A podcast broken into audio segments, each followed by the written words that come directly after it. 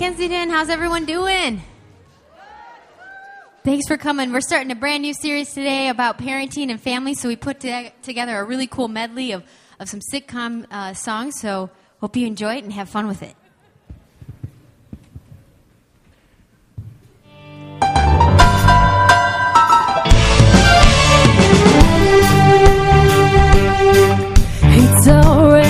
Recognition at this day and age to see any good moms on the newspaper page. Love and tradition of the grand desire. Some people say it's even harder to find. Well, then there must be some magic through inside these gentle walls.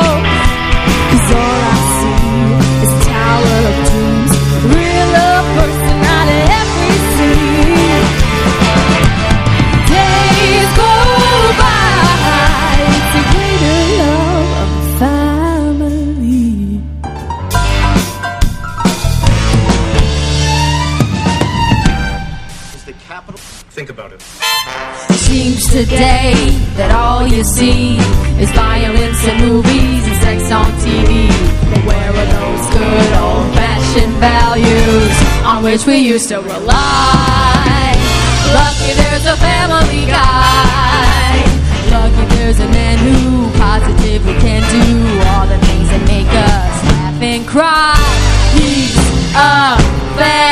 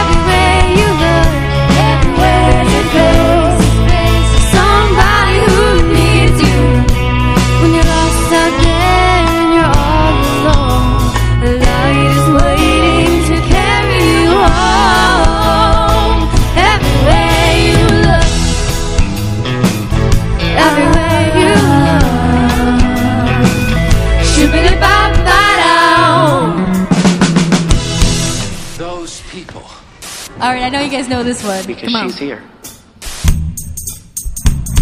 Now this is a story all about how my life got flipped, turned upside down, and I'd like it take a second just to sit right there. I tell you how I became the tenth of a town called Bel Air. Come on, I know you know it.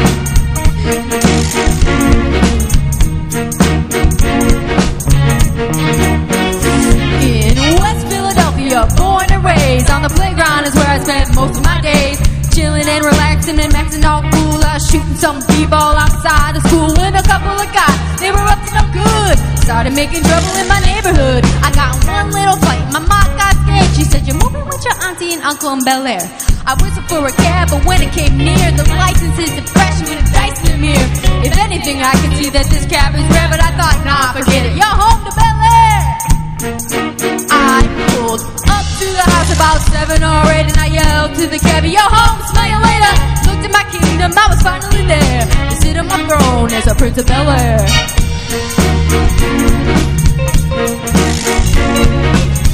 Give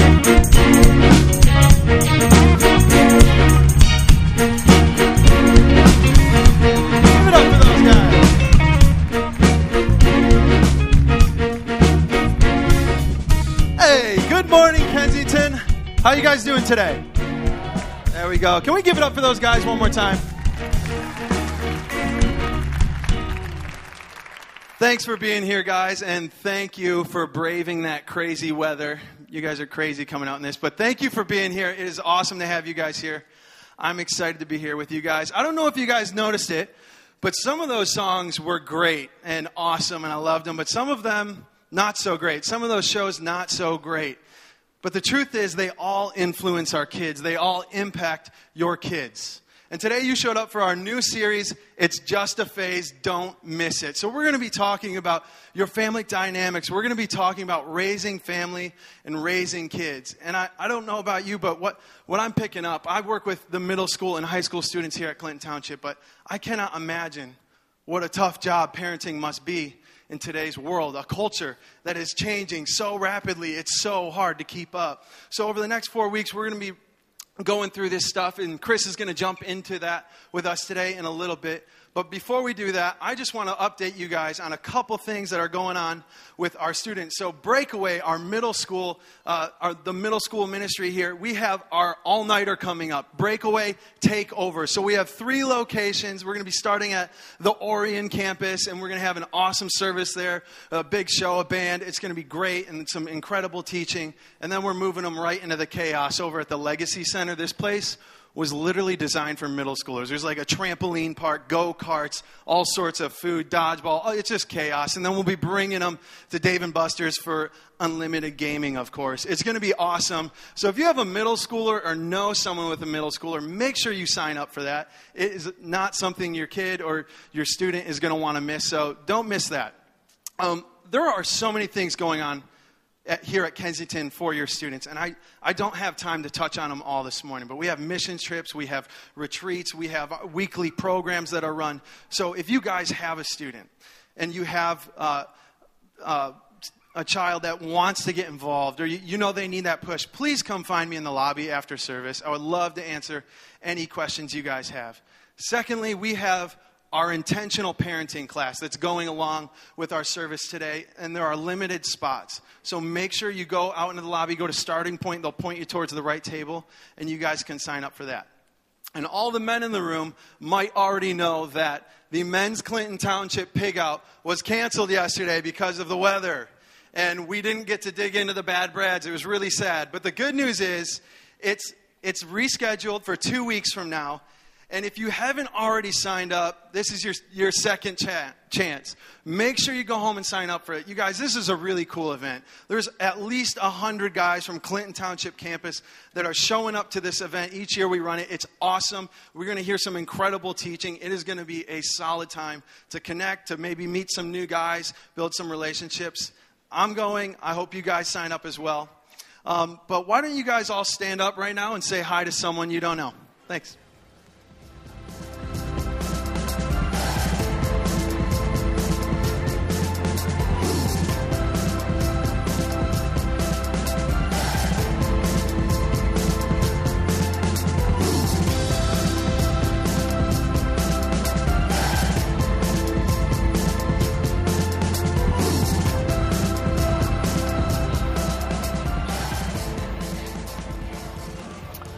All right. Well, good morning. My name is Chris Zarbon, the lead pastor. That was Tyler Verrier, our uh, director of students and student ministries. Hey, we just want to go ahead and just kind of champion what he said. We want to welcome you here to our series, uh, but also I would like to convince you that this is for everybody because the bottom line is, is some of you have kids that are already grown, uh, and you're thinking, hey, this series may not be for me. Uh, some of you are like, well, I'm not a parent yet, uh, so maybe you know uh, I'll check in a little bit later. But the bottom line is, is that this three-week series, it's just a phase, is going to be able to inform us as a community not only about our own children, but also the children that we come in contact with, uh, whether it be our grandkids or our future kids, or maybe it's just a friend's child, because if you know a child anywhere, this is going to help us be informed and then also know exactly what to contribute to what we believe is God's ultimate plan for raising up children in this next generation and passing down our faith. All of us are engaged. All of us have a responsibility. And so uh, we started with. Uh, some family sitcoms, and now we, we, are hearing from teenagers and little kids. We're about to get a little slice of what happens uh, back uh, in, in, those back rooms at Kensington Kids. So, uh, kids, come on out, and our vocalists are out, and then we're going to go ahead and uh, have them lead us uh, with some of the songs that they sing back there. And just, just so you'll know that uh, our K Kids program, from the very beginning, since Kensington has been started, our kids program is not a glorified baby service, you know, babysitting service. If some of you may think that, we believe that uh, all the effort that gets put into launching an anchor in our kids' faith is going to last with them. And so there are just as incredible moments that happen in our kids' ministry as happen in our auditorium. So let's sit back and let's let these guys lead us. Give them a round of applause, would you?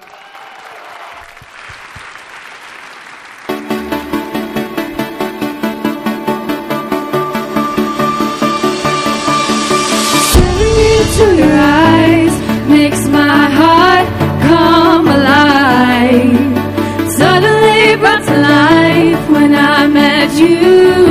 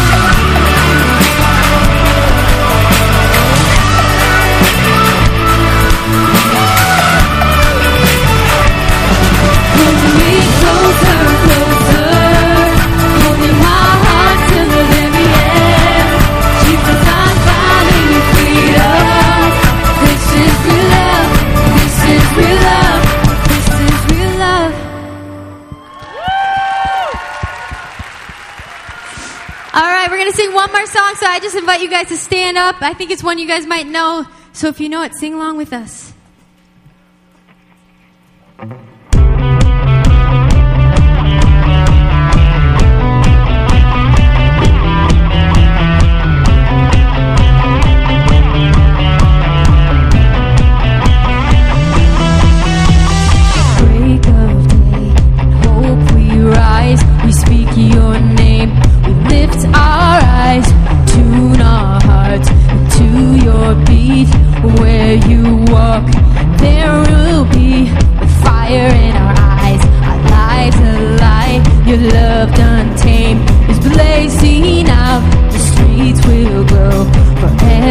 bright, your glory's breaking through the night.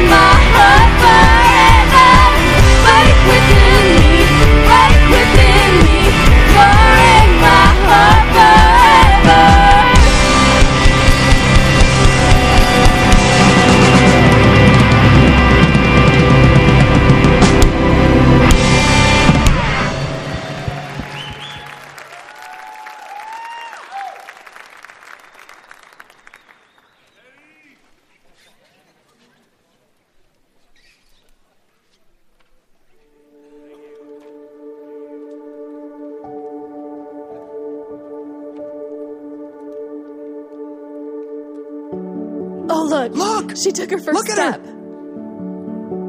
Have a great day, sweetie. I hope she'll be okay. Oh, she'll be fine. All right, hold still, honey.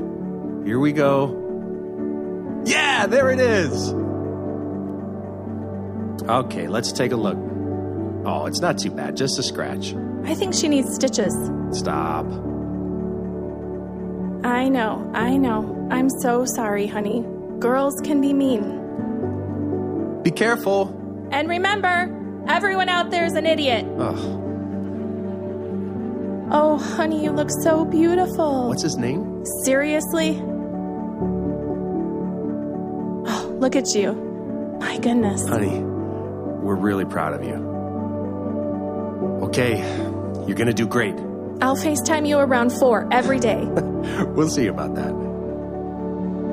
Are you okay? yeah, I'll I'll be fine. It just went so fast. I know. I know.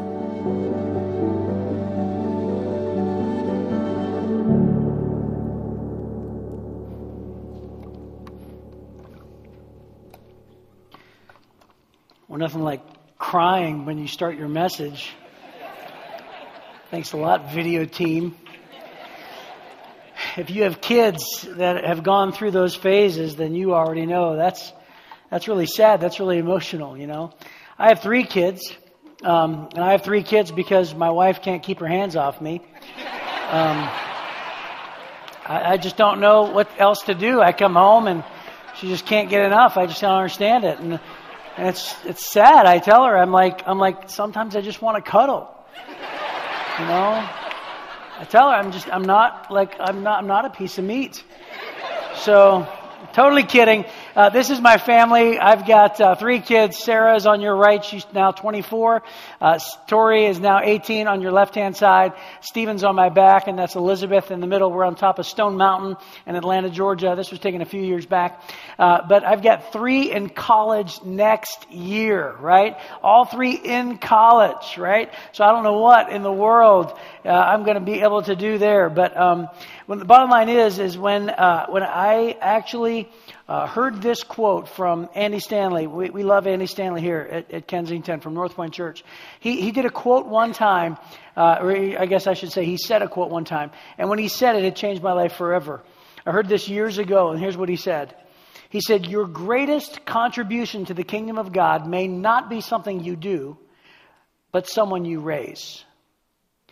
And so, and, and I would even extend that and say, or maybe someone you help raise, right? Because a lot of us are going to be involved in other children's lives. Hopefully, at least we'll be challenged to by the end of this three week series. I'd love to pray as we jump into this topic together. Would you pray with me as we begin? Father, I thank you for this day, and I thank you, Lord, for this time together. I pray, Lord, that you would meet us where we are at and help us to see the bigger vision of how you established an, this institution called the family, and whatever our role is to play in our children's lives at every age and at every phase. I pray, Lord, that you would help us to know what to do, how to reach out, how to, how to communicate and connect and to be a part of it. Lord, we love you. We thank you. We pray all of these things in the powerful name of Jesus Christ. Amen. Um, well, uh, let me just start off by saying there's a few observations in this parenting system that God has designed, and here is something that we can all relate to. A couple talking points. The first one is this everyone has a family of origin. If we were to go around with a microphone and interview everybody, it's amazing to me over the years how I've discovered that everybody's uh, family of origin is radically different. And even, even more than that is that sometimes you'll never guess that that one particular person would come from that family of origin. Right? But, but it's true that every person has a family of origin. Uh, the next one is this, is that you didn't choose the who right? Uh, and by the way, there are probably moments for a lot of us growing up where that was your biggest thing, right? Like, I wish I could have chosen the who, and I don't know why this happened the way that it happened, but I got the, you know, the, the short straw. And for a lot of us, you didn't choose the who, and thank the Lord because you were given some incredible who's, right? But when it comes down to it, this one phrase is so true. And there's a lot of, there's a lot that goes into that, right? About choosing the who, but you, you have who you have, and that's just the way it is. And by the way, we didn't get a choice, but neither did your kids either. So think about that. And then here's the here's the uh, here's the third observation, and that we all have positive and negative experiences in our family. So regardless of how dysfunctional your family is, all of us have positive. Well, I should say the majority of us probably have positive experiences. So I thought about a positive experience and a negative experience of my family growing up. So my mom and dad were divorced when I was 10 years old, and uh, my dad was not around a lot. And so I, I thought about this, but did you know that my dad somehow managed with five boys, all of them involved in sports, somehow my dad managed to come to not only every one of my baseball games, and I played baseball for 11 years, from the time I was like five or six years old all the way through high school.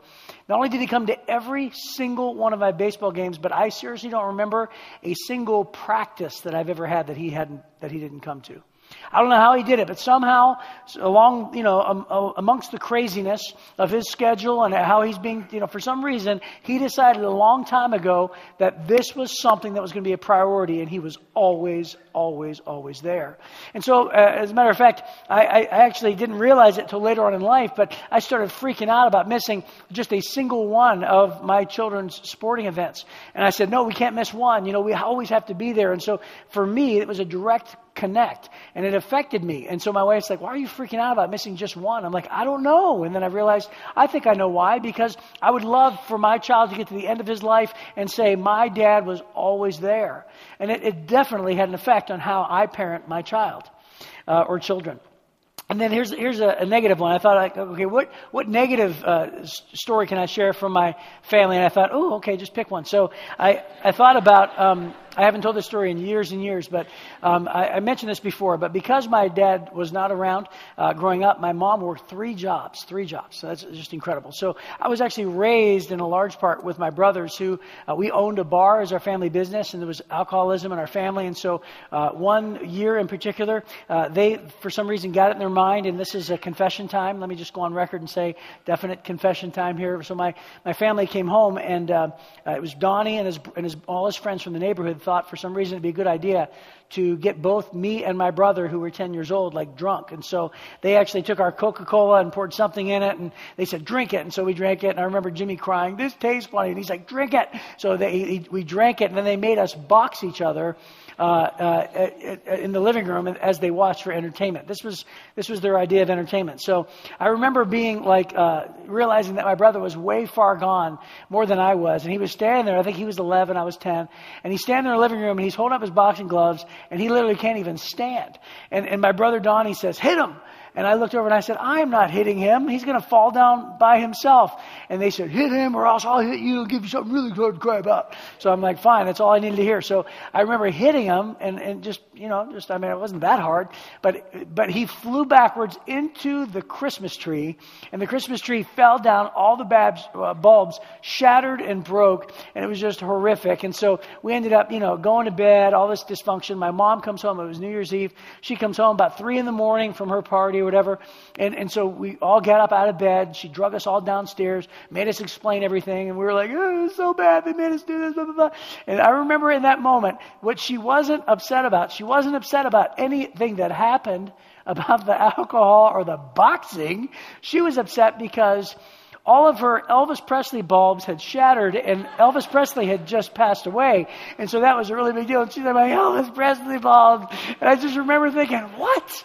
Are you kidding me? Even back then I was so young and I'm like, who gives a flip and rip about your Elvis Presley bulbs? But but again, uh, that is that is just one small example. Now, I share that because many of you know this. Last series, if you were here during our addiction series, uh, that that uh, those among hundreds of other uh, experiences involving alcohol have actually formed uh, the way that I choose to live my life and parent. So I've actually said before, like I choose not to have alcohol as a part of our home, not even because of it, even like a biblical or religious conviction, uh, but but actually mostly it stems from the fact that I got to see all of it and thought, why in the world would I ever want any of that to be a part of my life. And so I've seen all the negative effects and, and, and I just decided a long time ago it's not going to be a part of my life. So my son always tells me, he says, he goes, Dad, whenever we talk about alcohol, you have like this dysfunction. You're such a freak about alcohol. Like every time we talk about it, you just like flare up. And I'm like, yeah, maybe so, you know. But looking back, it's just because it proves the point that every positive experience and any negative experience uh, bleeds into who we are. And actually it becomes a profound part of our current reality. And so parenting is also marked by unique phases in the life of a parent and the unique phases in the life of a child. This was true for you growing up, but it's also true of your kids. So your kid goes through different phases and then you go through as well and how you interact and engage during each phase is actually really important uh, in, in determining who you become and how you are shaped. It was true for you growing up, and it's true for you as a parent or as a favorite uncle or a single adult speaking into the best friend's child or a grandparent or anybody else. Uh, a lot of this information that we're going to share, in fact, most of it comes from this book right here. Uh, it's the same title as the series. It's just a phase, so don't miss it. Every stage of every kid matters by Reggie Joiner primarily. I want you to go buy this book, and if you are even remotely interested in the very superficial kind of categories that I'm about to lay out, um, just know that this book is incredibly detailed. It's it's radically profound, and I can't overstate it enough. If you're a parent, especially a parent of a young child, you want to get this book. I guarantee it. So here are the phases from the book as they are laid out. And then I want to read just a very small excerpt, uh, what he wrote about each phrase. So each phase, uh, the first phase is called the embrace phase, from zero to five years old. And here's how he wrote uh, about this phase. In this phase, your child is asking the basic question, am I loved and am I safe? They are, in, they are motivated by safety and they are desperate for their physical needs to be met. Their minds are acting like an artist, taking in the beauty and the protection of the world. It is vital that parents embrace their physical needs as they develop their mind and body. That's primarily how we need to interact in this phase is embrace their physical needs. The next phase is called the engaged phase from kindergarten through 5th grade.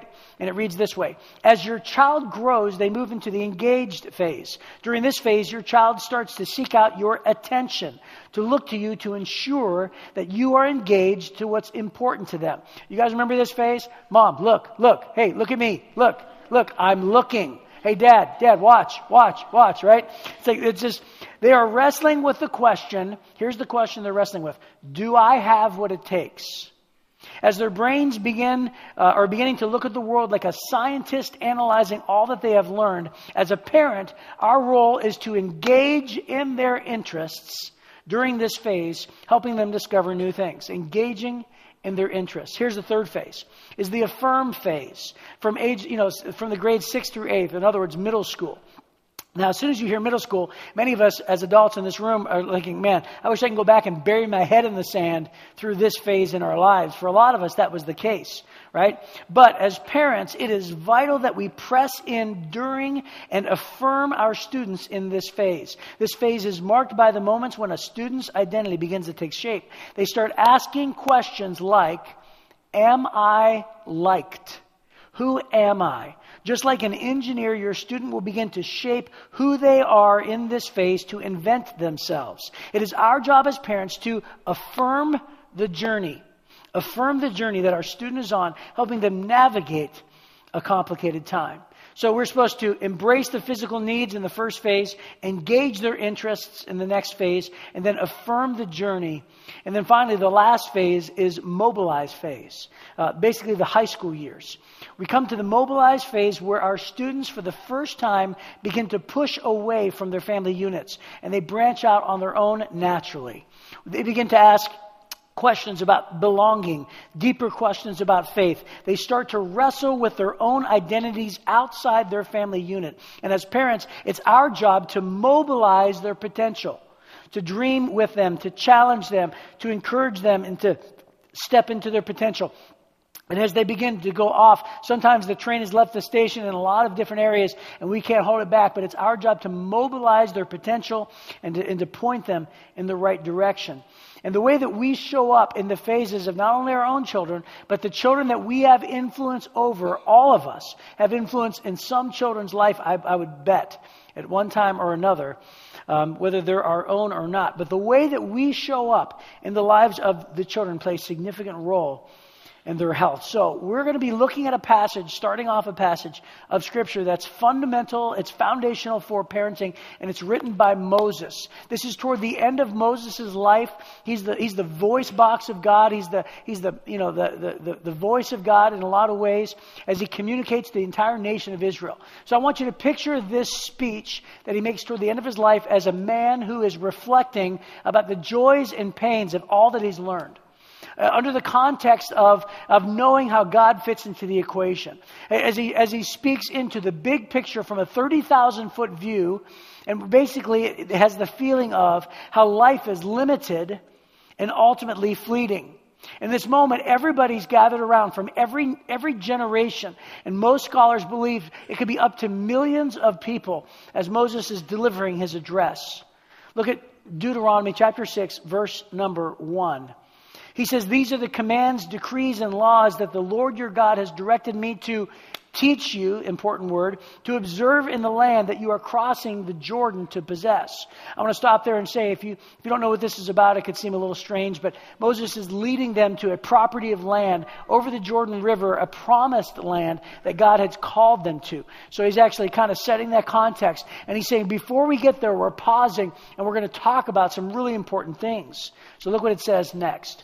It says, uh, verse number two, so that you, he starts with you, your children, and, and, and after them, and uh, excuse me, so your children and their children after them may fear the Lord as long as you live by keeping all his decrees and commandments that I give you, so that you may enjoy a long life.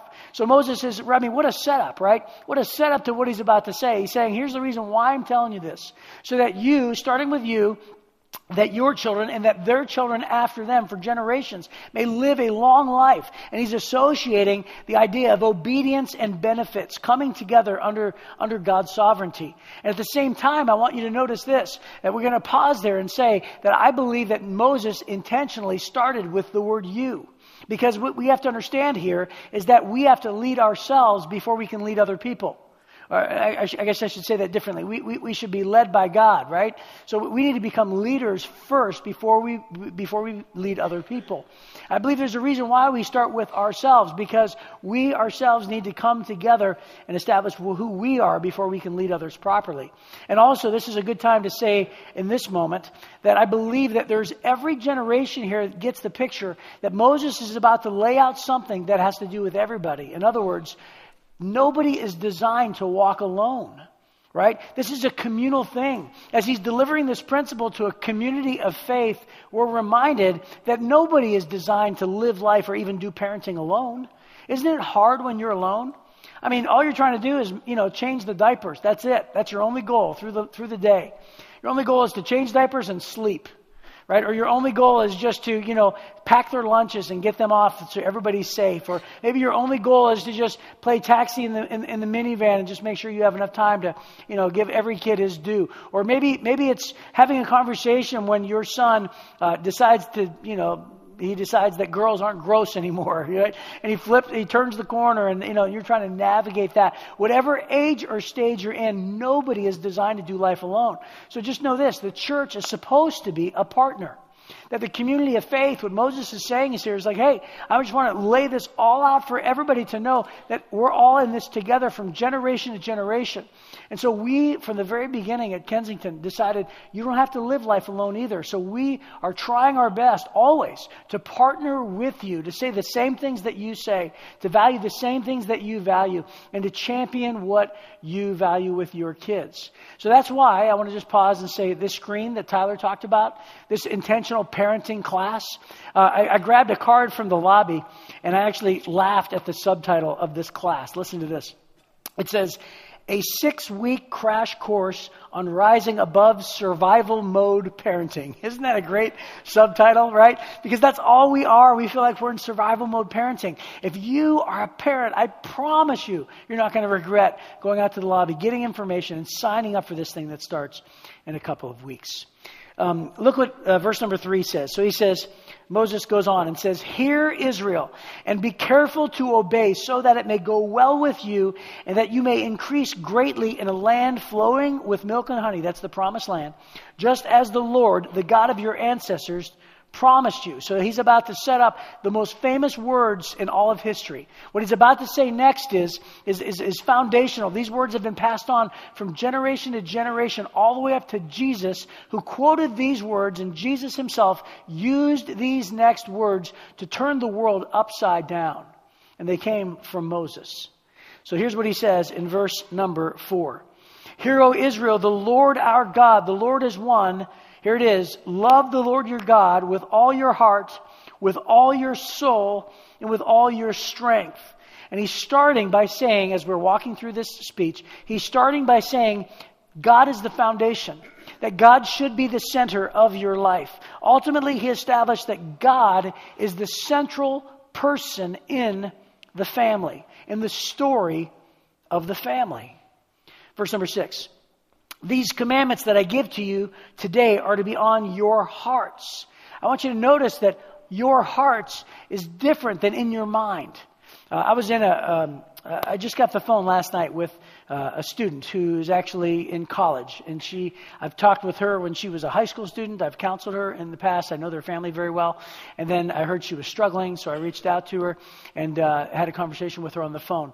And here's what she said. She says, "Here's what I'm struggling with," and then she said, "I know all the answers." I just, I'm still, but I'm, yet I'm still feeling this way. See, there's a difference between having the commandments of God in your mind and then having the commandments of God in your heart because it's only when you believe it enough for it to change your countenance. Your heart is where your emotions come from. It's where your desires come from. It's where your appetites come from. It's how you feel and process and react and decide. And so that's way different than your mind. I'm not saying that we need to study and know the answers. Moses is saying, take these decrees decrees, these commandments, and have them on your heart. And I think that's, as parents, that's our job. Our job is to instill them in our children's hearts to where they believe it to such a degree that it affects everything they feel, how they believe, and how they act, and how they decide. And then it goes on and says in verse number seven, impress them on your children. Now, that word impress in the Hebrew uh, gets after the idea of repeating it until it's heard but truly heard and understood. Repeating it until it's heard and understood. Um, I saw a video, you know, the idea of repeating something over and over and over. I saw a video on how to train your cat to do a trick. And, and I literally saw that on the video and it captivated me because I've got cats. I, when, I, when I grew up, I had dogs. And when I got married, I wanted all dogs.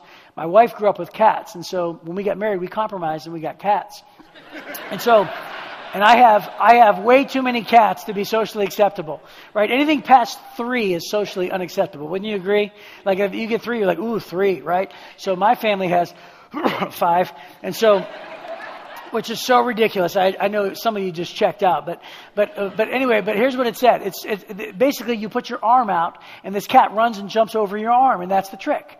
And so it's like, oh wow, that's kind of cool. I've got a lot of cats, you know. I've got so many cats around here. Surely one of them can figure that out. And so I watched the video, and here's what it said. It's like, okay, here's what you got to do. You got to trap your cat in a corner and put your body uh, uh, against them and against the corner, and then put your arm out. And uh, first of all, I stopped. I paused it. I go, have you ever tried to capture a cat and trap him in a corner with claws? Like that is like the worst thing in the world. He'll freak out. All of a sudden you'll be Swiss cheese. But they said, go ahead and put your cat in a corner, put your arm out, and then like put a treat and go like this, and they'll jump over your hand to get the treat. Right? And so they said, now do this like a hundred thousand times. And I'm like, they're like, then go ahead and like do the hand motion without the, uh, without the treat. And then take it against, you know, then, then do it without the wall. And then just start doing that. And then, and they're just going, out. basically what comes down to is like, if you do this 150 million thousand times, then maybe your cat will be able to jump over your arm. And I thought to myself, forget it, I'm out. Right? I was out at the corner. Like I'm done, right? Like I'm not doing this. But we, but we know that if you are willing to put the time in, and if you're willing to do this 150,000 million times, your cat will be able to jump over your arm, and then everybody will look and say, that was dumb. So, but if, but if that's important to you, go ahead, go for it, man. That'd be great.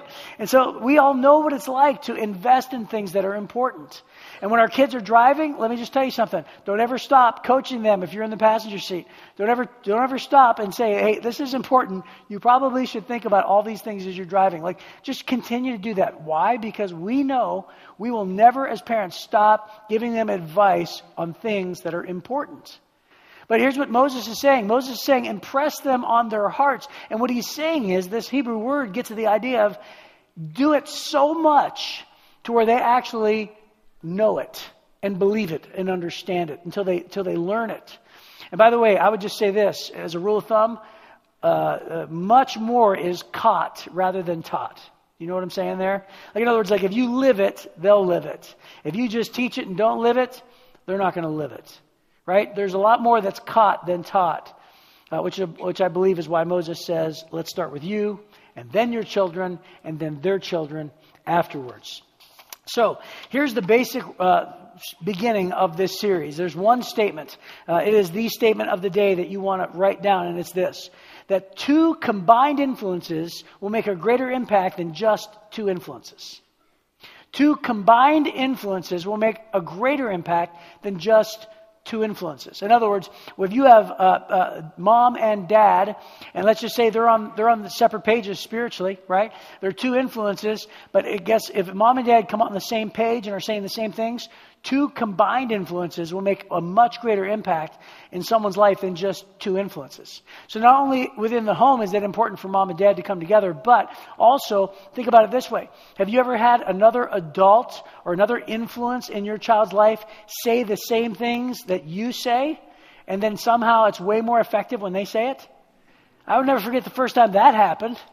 My daughter Sarah, in, in this case, it was a pastor guy, but uh, I remember the first time my da- oldest daughter Sarah, she was attending uh, uh, Edge at Troy uh, at one particular time uh, before we moved over here, and um, Dan Sadler was her youth pastor. And I remember be- being in the back of the auditorium, and she was in the front with her friends, and I was in the back, kind of doing the leadership thing. And I remember listening to Dan's message, and she comes out and she goes, Dad, she goes, My life has changed forever. You know, and, she just went over the whole things, and she says, He said this and this, and I've never heard it that way before. And all I kept on thinking is, I've preached that sermon like 10 times with you in the front row. What are you talking about? And then I remember thinking like, we've had this conversation at home. We've had all, but for some reason, when Dan says it, all of a sudden, like, you know, it's the most powerful thing you've ever heard, right?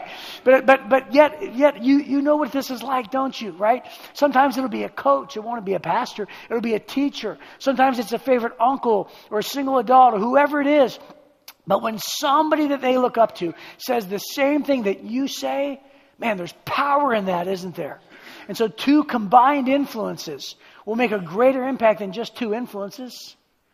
And, and then, uh, and also, that it also reinforces the idea that it, uh, imagine if the home and the church were teaching the same things. Imagine if the home and the church, as a general unit, were, were, were pouring into your child and saying the same things. So I got to tell you a real quick story. Um, I decided to tell you the story about Stephen, my son. Uh, many of you already know this, but uh, we've had a, a, heck of a year and a half or two years with Stephen.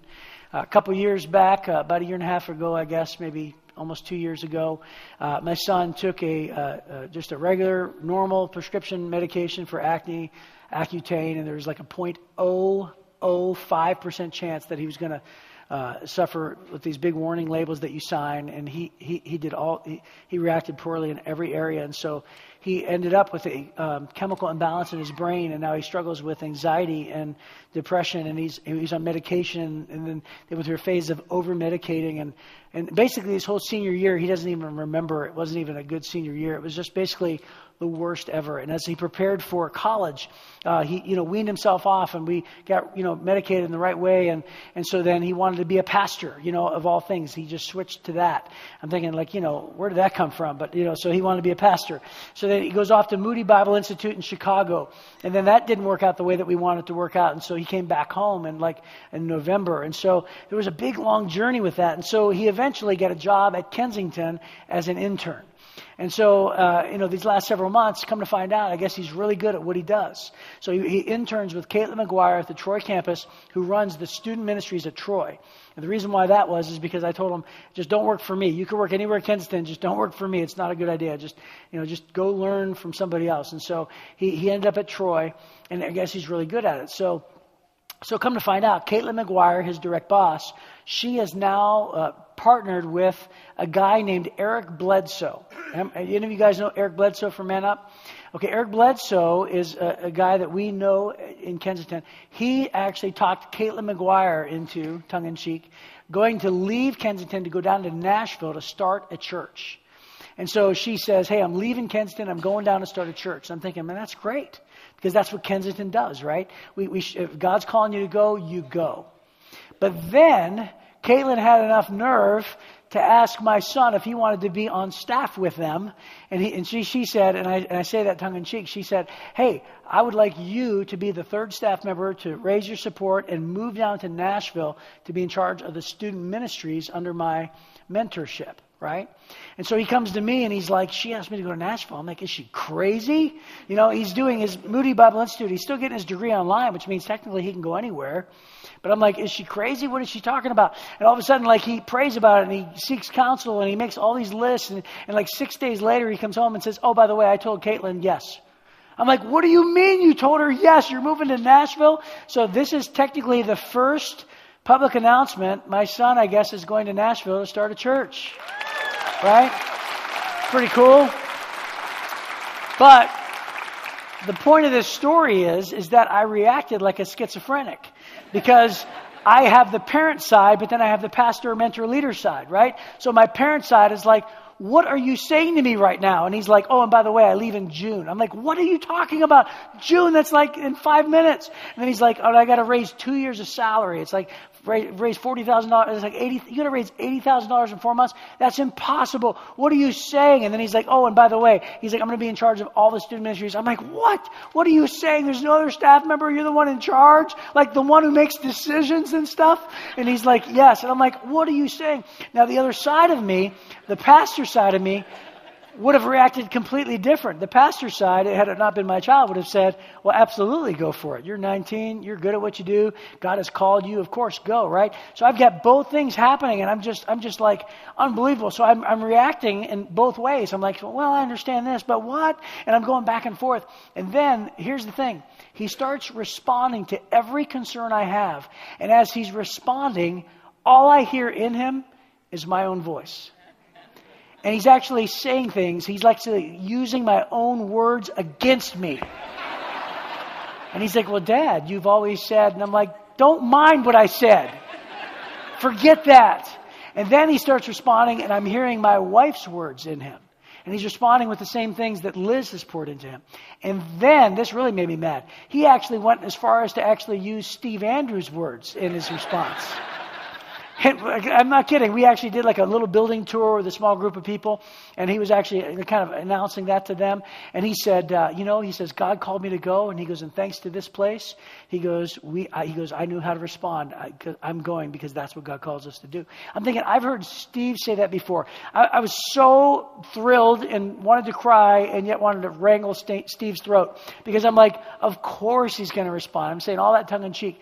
I'm excited, but I got to tell you something. It was a beautiful thing to try to go through this emotional, big, huge announcement and actually see that, of course, he's going to respond that way. He's responding the way that I've poured into him, the way that Liz has poured into him, and the way that Steve Andrews and this place and you, in some ways, have poured into him. So let me give you a few different uh, bullet points underneath this major statement. And we've already kind of touched on the first one, which is this. Every kid needs an adult other than their parents speaking in their lives. Now, I put that on there because for you, I just want to just say this. Probably you have an influence, an adult influence, saying the same things that you are saying. But if you don't, you need one. I promise you, you need one. You need somebody else in their lives influencing them, saying the same things that you're saying, because they'll listen to them in ways that they'll never listen to you. But ultimately, you'll get over it and realize they really are listening to you because they're hearing people that respect say the same things that you said, which is ultimately listen to you. Secondly, grow in your relationship with those who are speaking into your son or your daughter's life. In other words, what I'm saying is, is that if you have another influence and it's a good influence, don't be, don't take for granted that good influence. Don't think to yourself, well, it's a good influence. They're a good person, so I'm not going to engage in a relationship with them. Because what we understand is, is that two combined influences make a much greater impact than just two good influences. Right? When you join up together, when you communicate, when you're on the same page, it, it, it is so powerful. So get in a relationship, and especially get in a relationship with other people who are important in your children's lives that are not good influences, because you can press into that and make a difference. And then finally, it's this Choose predetermined submission to God in your parenting. Choose predetermined submission to God in your parenting. What I mean by that is the most important influence in both our life and the life of our kids is God. He is our true north. And so we must decide first to line up and decide what we're going to submit to. Not our own advice, not our parents' advice, not our worldly wisdom, but rather what does God have to say about it. And so when we predetermine and get on the same page, we have to recognize that is the, that is the essential step before even moving forward with our influence. So imagine a world where every child has another adult influence echoing the same thing that they heard from their parents. I believe that is a picture of the church. Um, so here's two questions that you want to ask yourself, and it's these two questions. Number one, who other than me will my son or daughter go to? It's a great question. And then the second question is, whose life other than my family will I choose to show up to? Right? In other words, like who, like when I consider my own child, I'm asking the question, who other than me will my son or daughter go to? That's a great question to ask. And then when it comes to people who are not your children, and maybe that maybe God is calling you to pour into the life of another child that's not your child or grandchild, you ask the question, whose life other than my family will I choose to show up to? Because I believe that God does call us to both. Because I have three kids, but I tell you right now, I look for every opportunity to speak into the lives of the children that I have influence over. At least I try to. And I believe that God is calling all of us to do that. Ask these two questions as we consider the very first steps of this awesome series that we're diving into. Would you pray with me? Father, I thank you for this day, and we ask that you would help us to respond the way that you want us to respond. Lord, we love you and we ask you to encourage us and to help us. We pray all these things in Jesus' name. Amen. Well, we're going to be watching a video right now of uh, teenagers as we ask them about their faith and family. And as our ushers are coming down, we just want to take this moment to receive our offering. And as uh, I just want to say this if you're visiting here today, don't worry about this moment. You can give if you'd like, but it's part of uh, a Kensington moment for Kensington people who consider this their church home. I want to thank you in advance for trusting God and trusting His Word and what He says about living open handedly, and then also for trusting us and our leadership uh, because we believe that God, it's the way that God designed the church. He designed the church for us to have individual faith in giving and then corporately to do more together than we ever could apart. So, as the offering is passing, I'd love for you to watch this video as we listen to high school students talk about faith and family.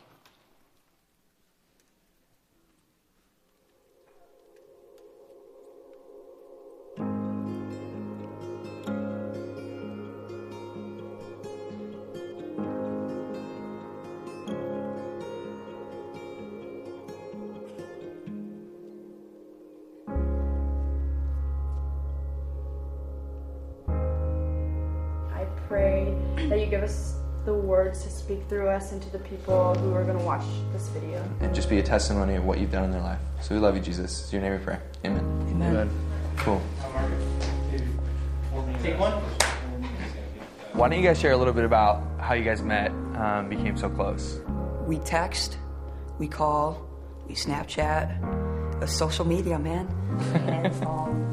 Bonded a lot, worship together. Yeah, well, when we're worshiping at Edge, he'll he'll be sitting down struggling. I'm like, I got you. God's with you, and all that stuff. And we're just there for each other ever since then. He's just a brother who's got my back. He's the brother who's got my back. That's awesome. So, how do you feel like your like what you learned with your families or through Edge and Breakaway like set you up to really bring your faith outside of church? Yeah, Breakaway and Edge is such a place where you just walk in and you're safe. And it's literally like my second home.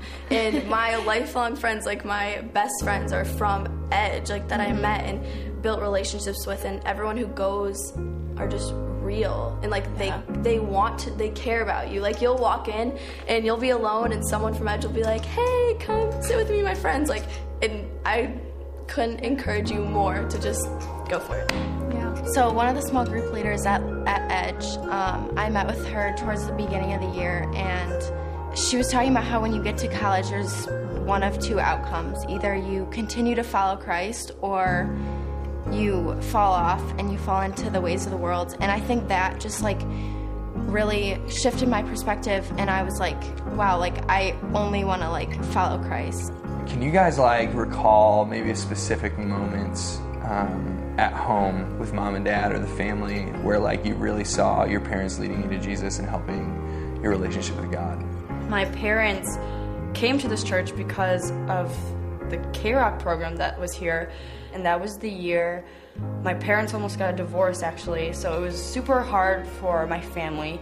You know, my parents like definitely could have taken the easy way out and like left each other, but the service that was going on, like the message that they heard was like in a marriage like you got to fight for one another and you got to fight for your family like sometimes it's going to be hard like my family isn't perfect like we have our issues a lot but because like we have god we have like a foundation In sixth grade, my father passed away, and that was probably the hardest times for me, seventh and sixth grade.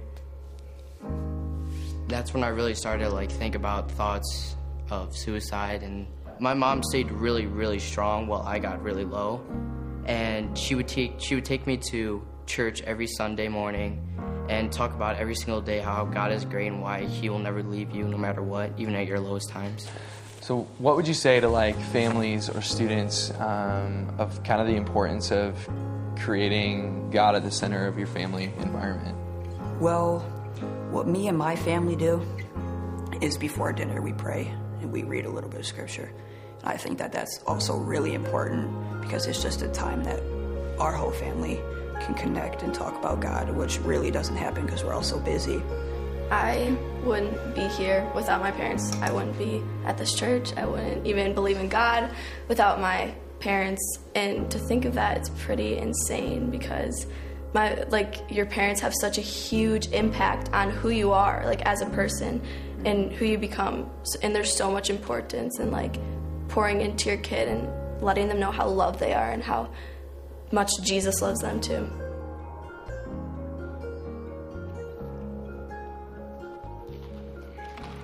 That's awesome.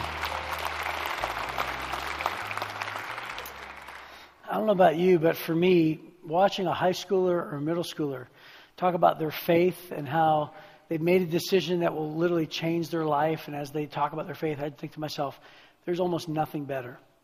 Um, it's really powerful. And last week, I wasn't here for Super Bowl. It was the first Super Bowl I've ever missed. But I was speaking up at Spring Hill. They asked me to speak up there to like a thousand middle school and high school students all weekend, and that's where I was. Um, and I got to tell you, I came back and my wife told me, she said, "You know, I think you're happiest when you speak to high school and, and, and middle school students." Uh, which, by the way, doesn't say anything against you guys. Like, you know, like they're here and you're just right, like right there. Um, but it is true. A lot, so much of my career has gone into student ministry.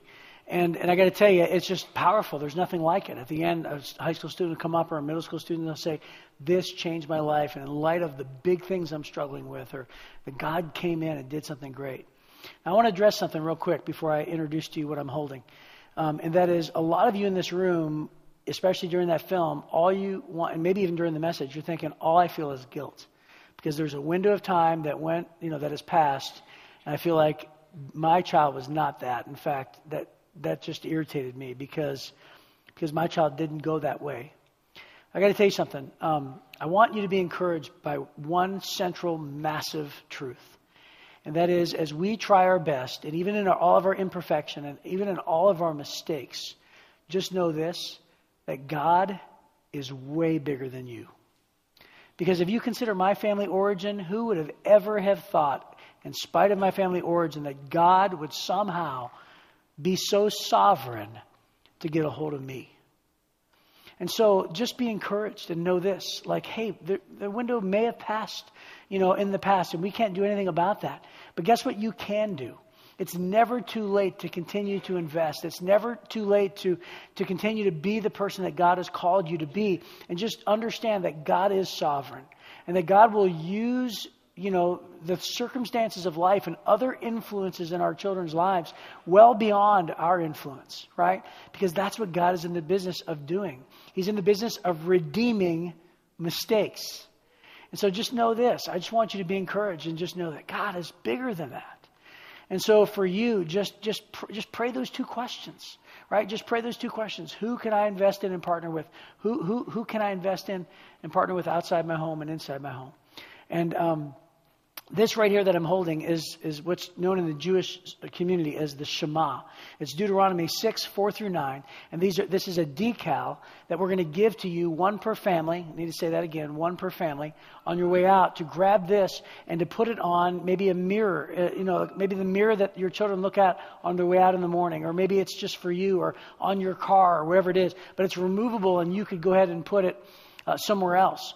And I got to tell you, there's power in this because the scripture tells us that, that we are called to, you know, write this on our doorposts and put it on our gates. And we're supposed to talk about it with our kids. And the scripture goes on even further than I read. It talks about how we should do this always with our kids. When we lie down, when they go to bed, when they get up in the morning, as we are walking along with them in life, all this time, we are called to instill the Word of God in their lives. So here's what I'd like to do. I'd like to end our time together a little bit differently. Uh, in just a minute, I'm going to ask you to stand up, and we're going to read from the screen, what's traditionally known as the Shema, and then we're going to read it as a declaration. And this declaration is going to stand as a moment for some of us to say, regardless of what I've done in the past, I'm going to try my best to take this thing, put it somewhere in a place of prominence, and I will try my very best to do what this scripture says. And so we're starting our series that way. And then you're going to be dismissed and you're going to walk out. And a lot of you are going to go to the lobby. I can't stress enough. Breakaway and Edge, parenting class, all that stuff's available for you today, okay? So let's go ahead and stand up. Let's bring that up on the screen. And let's read this as a declaration together. Hear, O Israel, the Lord our God, the Lord is one. Love the Lord your God with all your heart and with all your soul and with all your strength. These commandments that I give you today are to be on your hearts. Impress them on your children. Talk about them when you sit at home and when you walk along the road, when you lie down and when you get up. Bind the man a sign on your hand, and let them be a symbol on your forehead. Write them on the doorsteps of your house and on your gates. I pray that that would be the cry of our community together, that we realize that we're in this together. Grab one of these, and we will see you next week. God bless you. Thank you for being here.